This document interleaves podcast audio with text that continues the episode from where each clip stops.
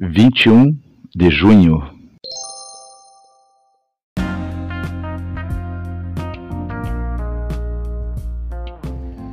Bíblia Bom Dia, versão Nova Tradução na Linguagem de Hoje. Reflexões, Pastor Israel Belo de Azevedo. Áudio, Pastor Flávio Brim.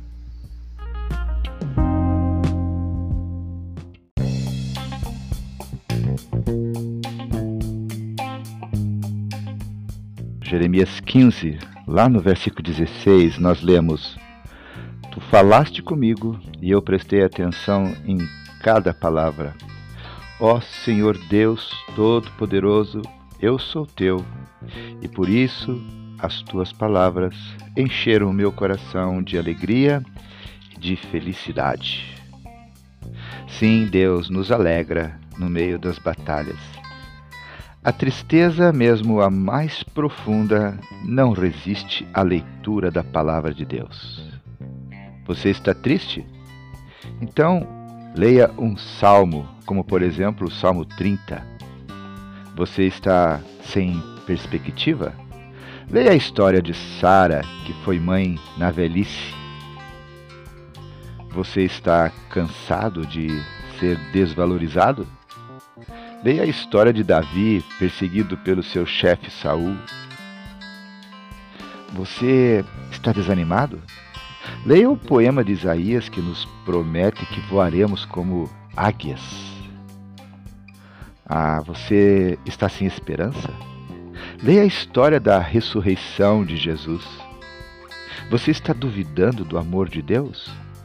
Leia a história do Natal de Jesus. Se você anda triste, leia a Bíblia. Leia sempre, leia sem parar. Ela será como um canal que jogará alegria para dentro do seu coração. A Bíblia é a música que Deus toca para nos alegrar. Leia a palavra de Deus.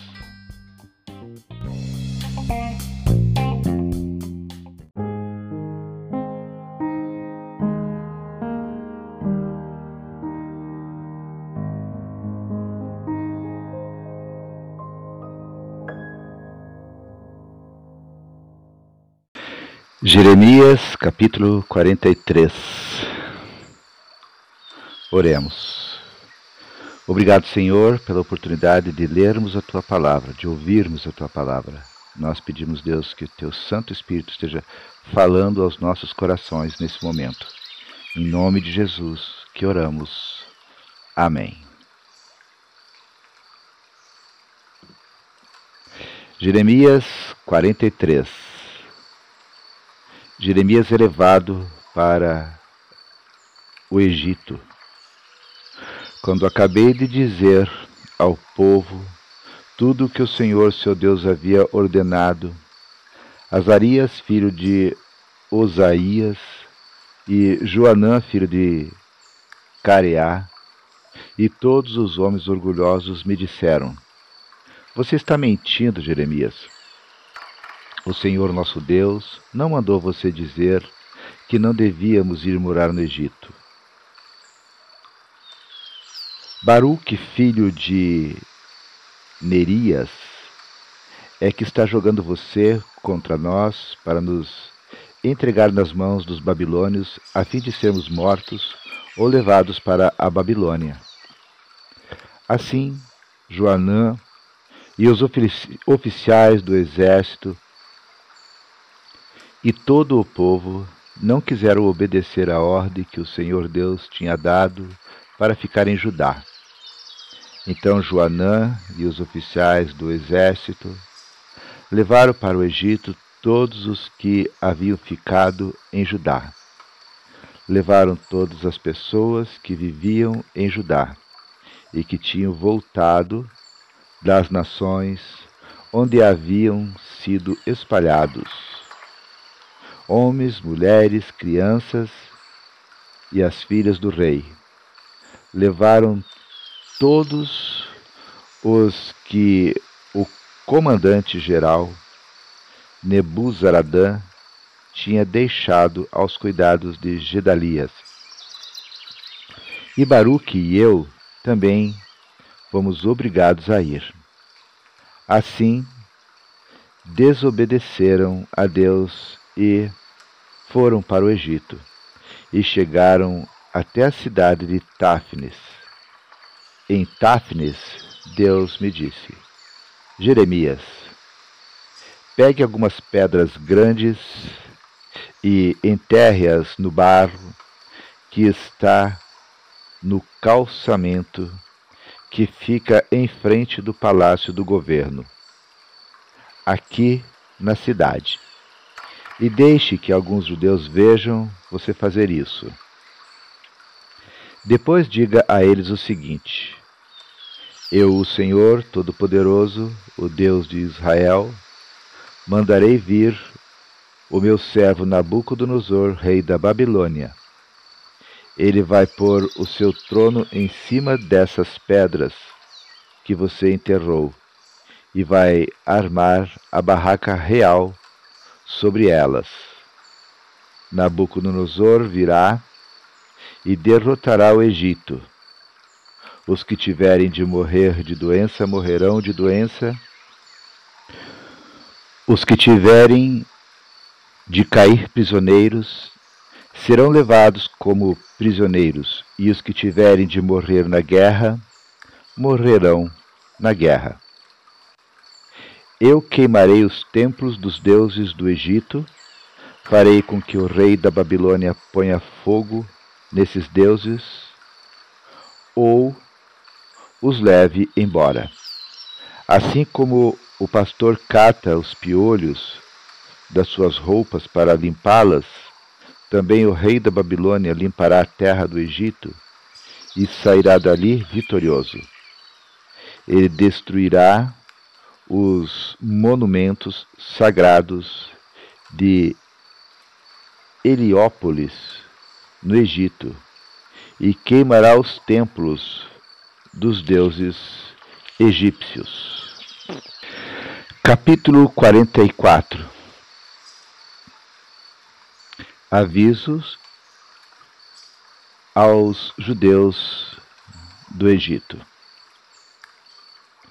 Deus me falou a respeito de todos os judeus que estavam vivendo no Egito, nas cidades de Migdol, Táfnis e Mênfis, e no sul do país. O Senhor Todo-Poderoso, Deus de Israel, disse: Vocês viram a desgraça que eu fiz cair sobre Jerusalém e sobre todas as outras cidades de Judá.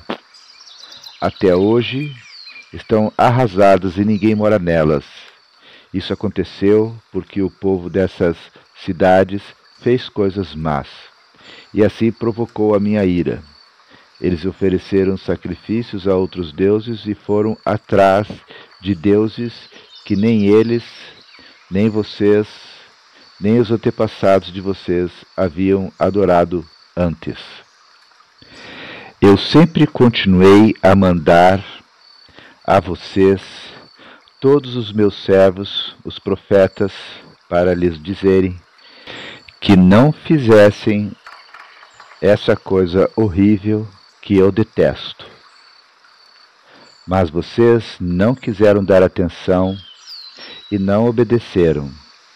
Não quiseram deixar esse mau costume de oferecer sacrifícios aos ídolos. Por isso, eu fiz cair a minha ira e o meu furor sobre as cidades de Judá e sobre as ruas de Jerusalém e as incendiei. Elas ficaram arrasadas e até hoje são um espetáculo de horror.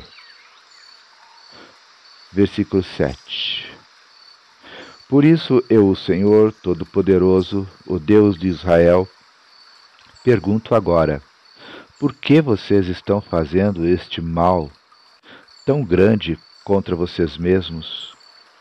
Será que estão querendo destruir homens e mulheres, crianças e bebês, de modo que não fiquem sobrando ninguém? Por que é que vocês me irritam com os seus ídolos, oferecendo sacrifícios a outros deuses aqui no Egito? Onde vieram morar? Será que estão fazendo isso para se destruírem e para que todas as nações da terra zombem de vocês e usem o seu nome para rogar pragas? Será que já esqueceram as maldades que foram feitas nas cidades de Judá e nas ruas de Jerusalém pelos seus antepassados, pelos reis de Judá e as suas mulheres, e por vocês e as suas mulheres? Mas até hoje vocês não se humilharam, não respeitaram e não viveram de acordo com as leis e os mandamentos que dei a vocês e aos seus antepassados. Versículo 11.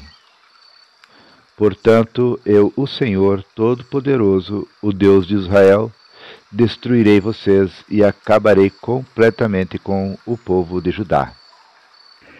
Será destruído todo o povo de Judá que ficou na sua terra e depois resolveu ir morar no Egito. Todos eles, tanto os importantes como os humildes, morrerão no Egito. Morrerão na guerra ou de fome. Eles serão um espetáculo de horror. Os outros zombarão deles e usarão o seu nome para rogar pragas. Eu castigarei aqueles que estão morando no Egito, como castiguei Jerusalém, isto é, com guerra, fome e doença. Aqueles que ficaram em Judá e depois vieram morar no Egito não escaparão, nenhum deles ficará vivo. Eles gostariam de voltar para morar na terra de Judá mas nenhum deles vai poder fazer isso. Só alguns fugitivos voltarão para lá. Uma grande multidão veio falar comigo. Eram todos os homens que sabiam que as suas mulheres tinham oferecido sacrifícios a outros deuses, e todas as mulheres que estavam ali, e os judeus que viviam no sul do Egito. Eles disseram: Nós não vamos dar atenção ao que você nos disse em nome de Deus, o Senhor. Pelo contrário, vamos fazer tudo o que prometemos. Vamos oferecer sacrifícios à deusa chamada Rainha do Céu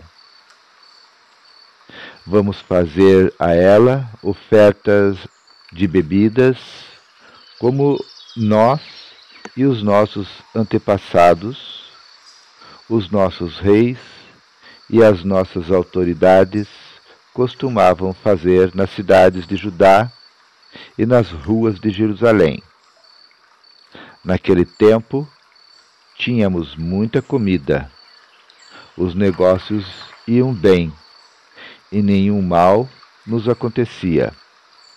Mas desde que paramos de oferecer sacrifícios à Rainha do Céu e deixamos de lhe fazer ofertas de bebidas, começou a nos faltar tudo, e o nosso povo tem morrido na guerra e de fome. E as mulheres disseram: os nossos maridos achavam bom quando assávamos bolo marcados com a figura da imagem da Rainha do Céu. E quando lhe oferecíamos sacrifícios e fazíamos ofertas de bebidas. Ao ouvir essa resposta, eu disse o seguinte a todo o povo, aos homens e às mulheres: Será que vocês estão pensando que o Senhor não sabia ou que tinha esquecido os sacrifícios que vocês e os seus antepassados, os seus reis, as suas autoridades e o povo de Judá ofereceram nas suas cidades e nas ruas de Jerusalém? Por isso, a terra de vocês é hoje um deserto e ninguém vive lá. Ela se tornou um espetáculo de horror e as pessoas usam o seu nome para rogar pragas. Isso porque o Senhor não podia mais aguentar o que vocês estavam fazendo. Isto é as maldades e as coisas que essa, essa desgraça aconteceu e continua até hoje, porque vocês ofereceram sacrifícios a outros deuses e pecaram contra o Senhor. Vocês não estavam vivendo de acordo com os ensinos, as instruções e os mandamentos dele. Versículo 24. Eu continuei a dizer a todo o povo e às mulheres aquilo que o Senhor Todo-Poderoso me havia mandado dizer ao povo de Judá que vivia no Egito. Ele me havia mandado dizer o seguinte: tanto vocês como as suas mulheres fizeram promessas à Rainha do Céu. Vocês prometeram que iam lhe oferecer sacrifícios e fazer ofertas de bebidas, e têm cumprido essa promessa. Está bem. Paguem as suas promessas. Cumpram os seus votos que fizeram. Mas agora escutem bem a promessa que eu, o Senhor, vou fazer em meu poderoso nome a todos vocês, judeus, que estão no Egito. Nunca mais deixarei que nenhum de vocês use o meu nome para fazer uma promessa, dizendo: Juro pela vida do Senhor, o nosso Deus. Eu não vou trazer para vocês a felicidade, mas a desgraça. Vocês, todo o povo de Judá que vive no Egito, vão morrer na guerra ou de doença até que se acabem. Mas alguns escaparão da morte e voltarão do Egito para Judá. Então, todos os que continuaram vivos em Judá e que vieram para o Egito ficarão sabendo qual foi a palavra que se cumpriu, se a minha ou a deles. Eu, o Senhor, dou a vocês um sinal como prova de que os castigarei neste lugar e de que a minha promessa de destruí-los se cumprirá. O sinal é este: eu entregarei o rei, o rei Ofra do Egito nas mãos dos seus inimigos que querem matá-lo, assim como entreguei o rei Zedequias de Judá, o rei ao rei Nabucodonosor da Babilônia, que era o seu inimigo e queria matá-lo.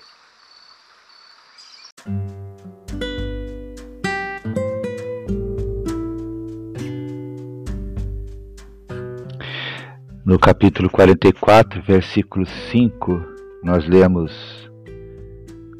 Mas vocês não quiseram dar atenção e não obedeceram. Não quiseram deixar esse mau costume de oferecer sacrifícios aos ídolos. Nós gostamos de enquadrar Deus Enquadrar Deus é esperar que Ele haja de modo que queremos que haja. Enquadrar Deus é fazer um roteiro para ele escrever a história seguindo esse roteiro. Enquadrar Deus é limitar suas ações de modo que ele faça sempre do mesmo modo. No entanto, Deus não pode ser enquadrado. Quando queriam que ele os abençoasse, segundo um modelo que tinha, tinham criado, Deus vai ao povo de Judá por meio do seu profeta e diz que o inimigo estava chegando e que eles não deveriam lutar, mas submeter-se. O povo disse: Não é possível que Deus haja assim. Ele vem e permite que uma pessoa querida adoeça. Nós dizemos: Deus vai curá-la. Acontece que algumas pessoas enfermas morrem e ficamos confusos. Era esse o drama do povo de Judá. Como Deus iria permitir o seu cativeiro? No esquema do povo, apesar das advertências e conselhos do profeta Jeremias, as coisas tinham de ser diferentes. Por isso, os líderes do povo resolvem as coisas do seu modo e se exilaram no Egito, ao sul de Israel. Deus os tinha mandado ir para a Babilônia, ao norte de Israel, mas eles quiseram ir para o Egito, ao sul. Se Deus nos manda para o norte, é porque o norte é melhor para nós. Deus não cabe dentro da nossa caixinha.